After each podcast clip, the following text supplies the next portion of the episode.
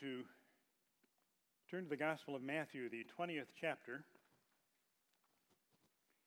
dealing with a very familiar parable of Jesus.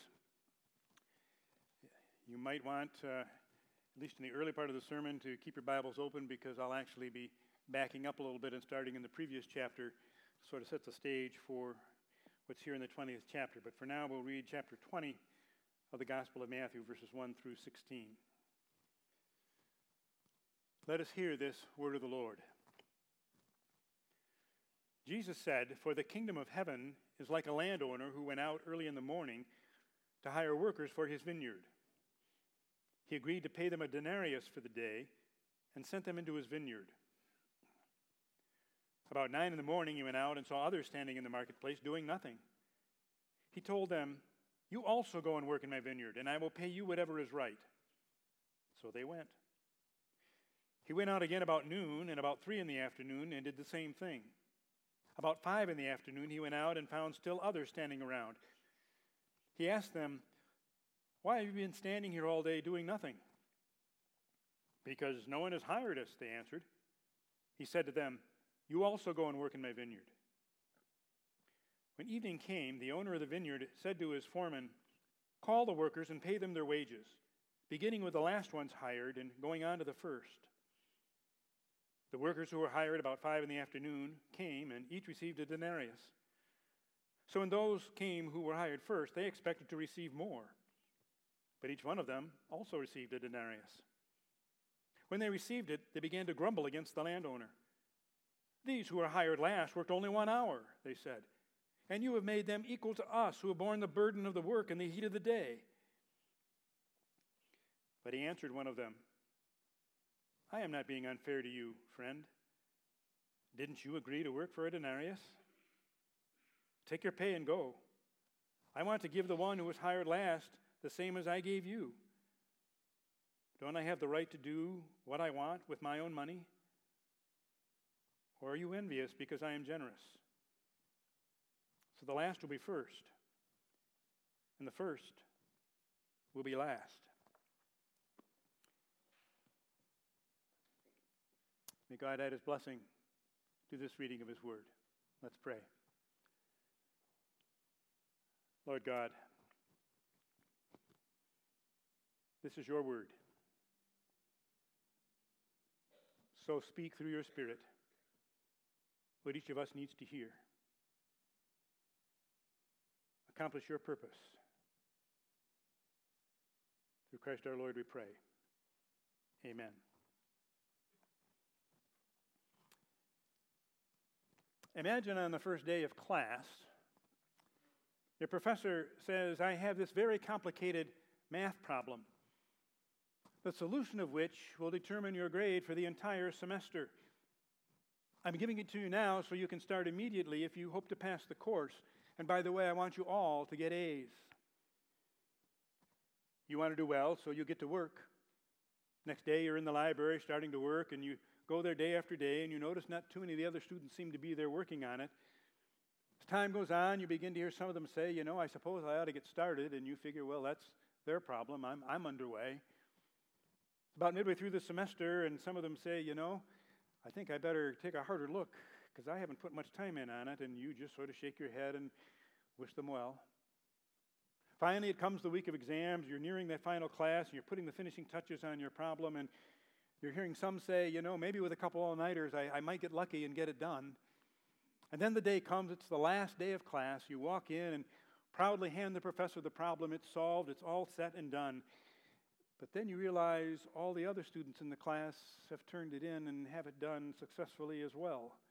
And then you begin to hear comments. One says, Professor, uh, thanks for helping me figure this out last week. I, I, I couldn't have done it without your help.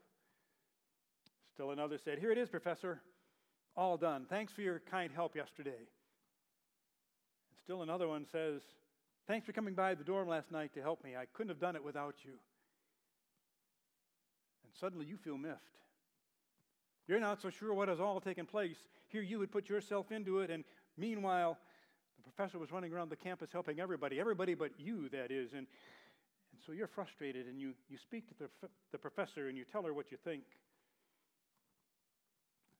She says, Why do you begrudge my generosity? The goal of the class is to get people to finish the problem.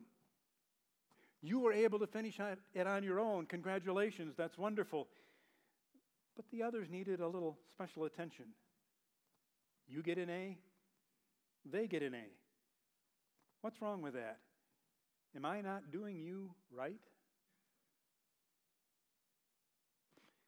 Let me ask you something. Can you live with grace?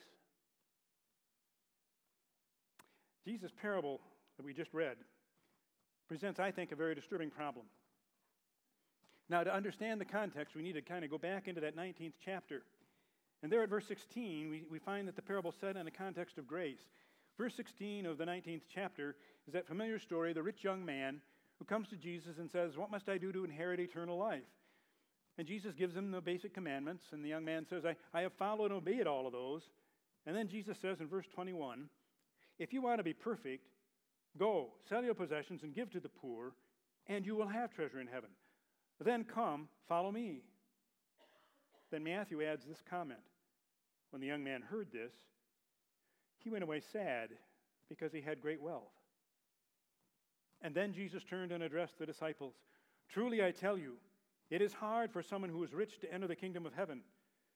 Again, I tell you, it is easier for a camel to go through the eye of a needle than for someone who is rich to enter the kingdom of God.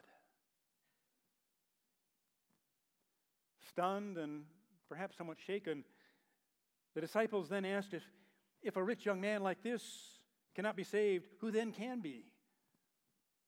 And Jesus simply says, With man this is impossible, but with God all things are possible. And that prompted Peter to ask this question Lord, we have left everything, verse 27, to follow you. What then will there be for us? So, Jesus here in this parable is dealing with the issue of rewards. The disciples were wondering what was in it for them. And part of Jesus' answer was to share this parable, a parable of grace, about those who worked all day and were upset because at the end of the day, they didn't feel they got what they deserved in comparison with what others got. I have a hunch most of us have been there more than once in our lives. I know I have. In fact, my mind goes back to, to high school, my senior year. I tried out for the male solo part in the annual variety show. Everyone knew I was a cinch to make it. After all, I was in state honors choir, I was in the honors quartet, I had soloed before. but I didn't make it. Make matters worse, the guy who made it had never soloed before, and he actually sang a little flat, and they not only gave him the solo, but they asked him to MC the entire night. I was not a very happy camper. In my mind, he did nothing to deserve it, I did everything. Have you ever felt that way? One of our sons, not named Brian, spent a week at a soccer camp learning how to be a better goalie. It was a great week for him, and he was really learning how to do it and was looking forward to, to being the number one goalie on the high school team. By the end of the summer, he was ready to go. And then, just a week or two before the season started, another player on the soccer team who admitted he was only on the team because he wanted to stay in shape for tennis, which was his sport, went up to the coach and said, You know, I think I'd like to play goalie. He got to start the first game of the season. Somehow that didn't seem quite fair. What had he done to deserve it? Was the coach playing favorites? Hmm. Ever been there? Or maybe you were with the company for several years and you put in all the overtime, gotten rave reviews, and knew you were in line for a promotion. But there was this new person recently hired, just graduated not too long ago, and not a whole lot of experience, but they knew how to sweet talk and manipulate everyone. And you soon found out that they were hired in at the same pay rate that you currently have, and lo and behold, they get the promotion and you know it's not right, you know it's unjust, it just isn't fair, you should be getting the recognition. Ever felt like that? Or you've attended church and Sunday school all your life. You were a leader in the youth group, you sang in the worship team, you pretty much did it all. And then that, that tough guy, that bully who lived down the street from church, he met Jesus and got saved. And everybody swarmed around him. They, they drooled over him, and they even asked him in numerous settings to share his story. And you began to feel like nobody really cared about you. I mean, who's drooling over you? And when have you been asked to share your story? It just didn't seem quite fair that he was getting all the attention you feel you deserve. Or there's that irreverent, rascally person who constantly ridiculed you because of your faith, who all of a sudden received Jesus Christ as Lord and Savior on his deathbed just in time to be ushered into heaven. And you remember Jesus' words from Luke 15 there will be more rejoicing in heaven over one sinner who repents than over 99 righteous persons who do not need to repent. And you want to rejoice and be exceeding glad, but there's a part of you that says, you know, that just doesn't seem quite fair. So I raise the question tonight can you live with grace? It seems to me the parable reveals a troubling scenario. According to Jesus, those who worked all day felt they didn't get what they deserved because everyone, no matter how long they worked, received the same pay. Now remember, Jesus is talking here about grace, and so what that means for those who heard him was that he treats everybody the same. The pay is equal, the rewards are the same no matter when grace takes over your life. If we're honest, that doesn't seem quite fair, does it? At least it upsets the normal the unexpected. I mean, Jesus calls for effort, right? Doesn't he say, lay down your life, take up your cross daily, follow me, forget your family, look at look at me only? He demands that, and yet and yet they get in almost for free. After all, we worship every week, maybe twice, maybe three times.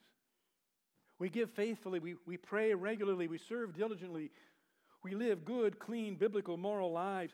Surely, surely that must be worth something. And then we read the workers who were hired about the 11th hour came, and each received a denarius. So when those came who were hired first, they expected to receive more, but each one of them also received a denarius. To be honest, that is disturbing. Certainly, those day long workers thought so. So they staged a protest. They, they told the master he was wrong. I mean, what kind of system rewards very little labor?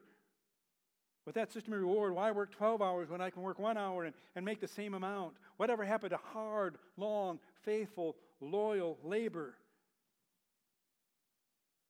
And Jesus, why should I try so hard now to be a good Christian if I can get the same reward by getting serious later in life? Can you live with grace?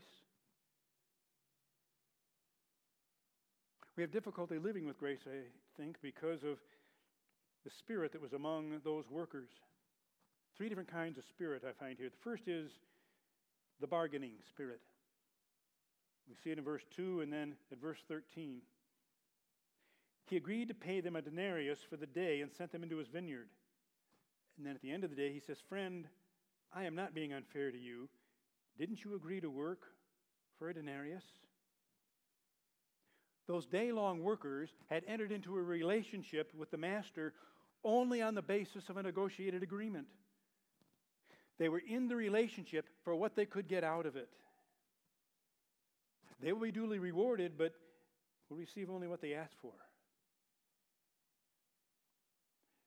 Seems to me that begs the question what bargains have you negotiated with God? God, if only you, then I'll. God, if, if only you'll heal me, my spouse, my child, my brother, my sister, my friend.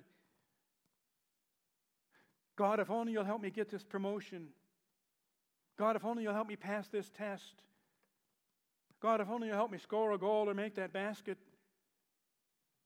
God, if only you'll find Mr. Right for me. God, if only, then I promise I'll be more faithful in attending worship. I'll give more. I'll pray more. I'll rededicate my life to you.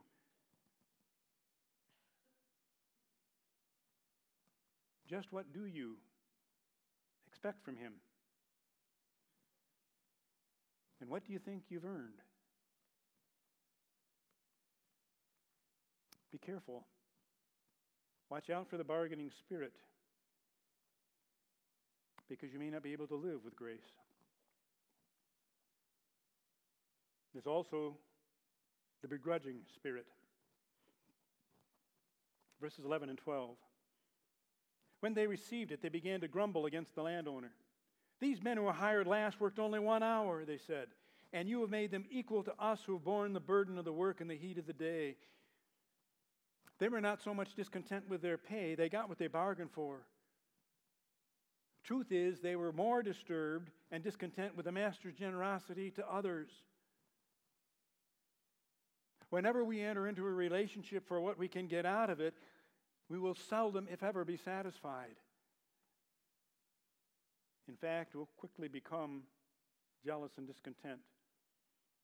Remember the older son in the parable of the prodigal? He seems to me have been very content with everything he had until his younger brother went out and wasted his inheritance and came home, and his dad threw him a party. And suddenly he was all discontent and felt that he wasn't getting what he deserved, at least in comparison with his brother. And what about the religious leaders to whom Jesus often spoke gruffly? He even told them that he hadn't come for, for their sakes, but for the lost, for those outside the fold. He even implied that the tax collectors and harlots would enter the kingdom before them. Whew. That sounds like a raw deal, doesn't it? You see, it's okay to receive a care package on my doorstep, but when my neighbor receives the same package, mine tends to lose a little bit of value. Just why are you in relationship with Jesus? Careful of the begrudging spirit because you may not be able to live with grace. And then in verse 10, we find the third spirit. So when those came who were hired first, and here's the phrase they expected to receive more. They had a boastful spirit. They were worth more. In comparison with the other workers, they were more deserving. They were better. Just like the Pharisees knew they were better than the publicans, and the Jews knew they were better than the Gentiles. They didn't like being put on equal standing and equal footing with those less responsible, not so deserving workers. Just like at some point in time, you may have felt like you're more deserving than so and so when it comes to such and such.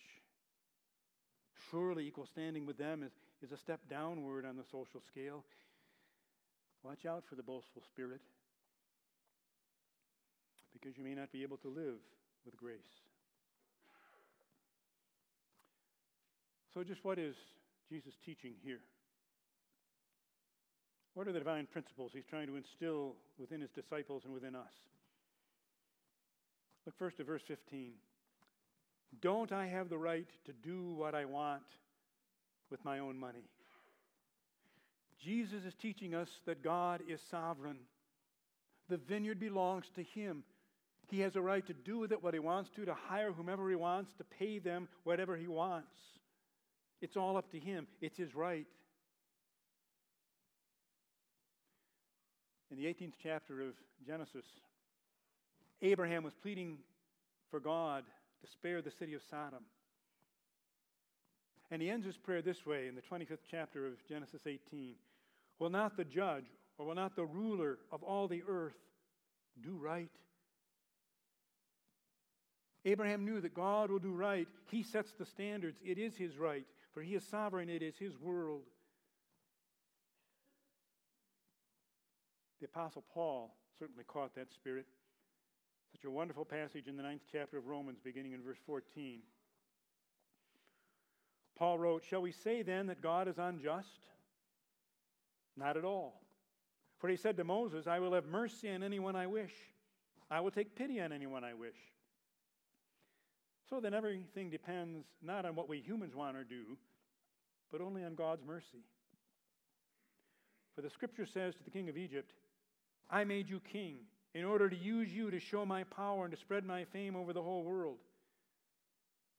So then, God has mercy on anyone he wishes, and he makes stubborn anyone he wishes.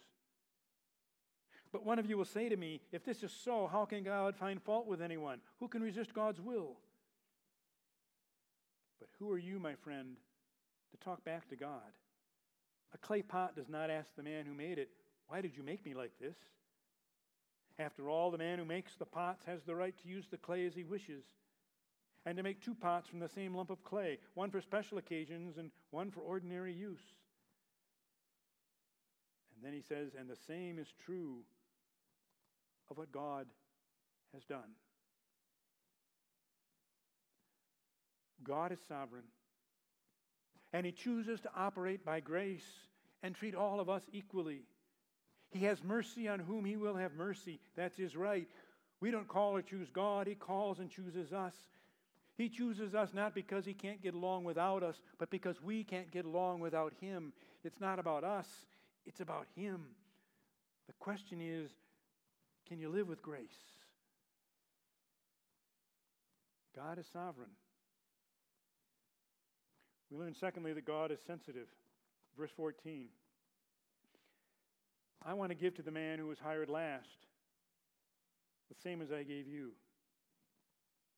He was concerned about those who needed the wages, especially those nearing the end of the day and had no wages. So Jesus is saying, out of grace, God is generous. Just as, by the way, he was concerned about and generous with me as he was with you when he chose and called us. Do we deserve grace more than anyone else? We will never live with joy and contentment if we focus more on God's prohibitions than we do on his provisions. If we think more about what we think we deserve and what we think we lack than, in fact, about what we have. If we focus more on the provisions of others, we will fail to see the mercy that God has extended to us, and we will never live with contentment and joy. Can you live with grace? God is sensitive. And then the third parable is that God is searching. For the kingdom of God is like a landowner who went out early in the morning. About the third hour, he went out. He went out again about the sixth hour and the ninth hour. about the eleventh hour, he went out and found still others. The landowner needed others to help harvest the vineyard. God doesn't really need us to help harvest the vineyard. And yet, He's always on the way, inviting us and calling us. Why? Because He loves us and He wants us to have the joy and the blessing of serving in His kingdom. But until He calls, we're just standing around. There's, there's nothing to do to get called. We wait. But then at every opportunity, we see it as a gift of grace, no matter when it comes early or late in the day. In fact, when the call comes is not important. That it comes at all is the amazing thing. How long we serve is not the most important. That we serve when called is what is critical. The perceived amount of reward or grace is not important. That we recognize grace is what counts the most. So, how about it? Can you live with grace? Many of us here were called long ago, early in the daytime of our lives. And we've been laboring in the kingdom for many years. Let's not look at anything or anyone but the cross. Forbid it, Lord, that we should boast save in the death of Christ our God. Were the whole realm of nature ours, that were a present far too small. Love so amazing so divine, demands our souls, our lives, our all. Let us live and rejoice in grace. Perhaps some of you were called later in the day of your lives. Faith, faith age wise, you're younger. Maybe you wish you had been called earlier, but you've been called. So go hard all the way. Put the crisis years behind and make these Christ filled years to be full of joy. Live and rejoice in grace. Perhaps some of you are still waiting to be called. Keep showing up, looking for Jesus because he's looking for you. Perhaps even right now, he's calling you. And when you hear him call, respond before his work is done and he calls no more. May each of us live the rest of our lives in grace.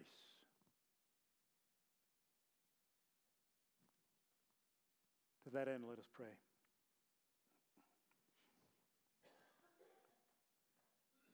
Lord God, we've sung about it, we've read about it, we've heard about it,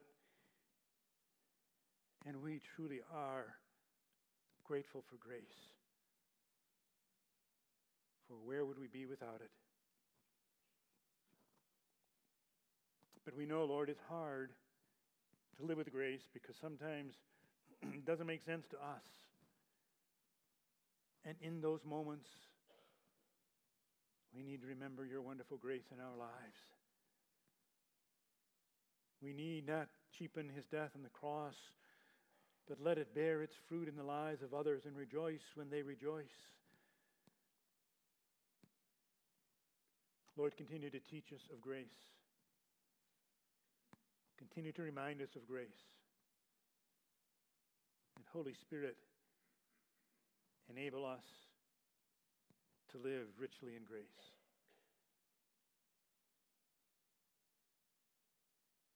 Wherever we are, whatever the time of the day of our lives, Lord, when you call, may we answer. In the name of Jesus Christ, we pray. Amen.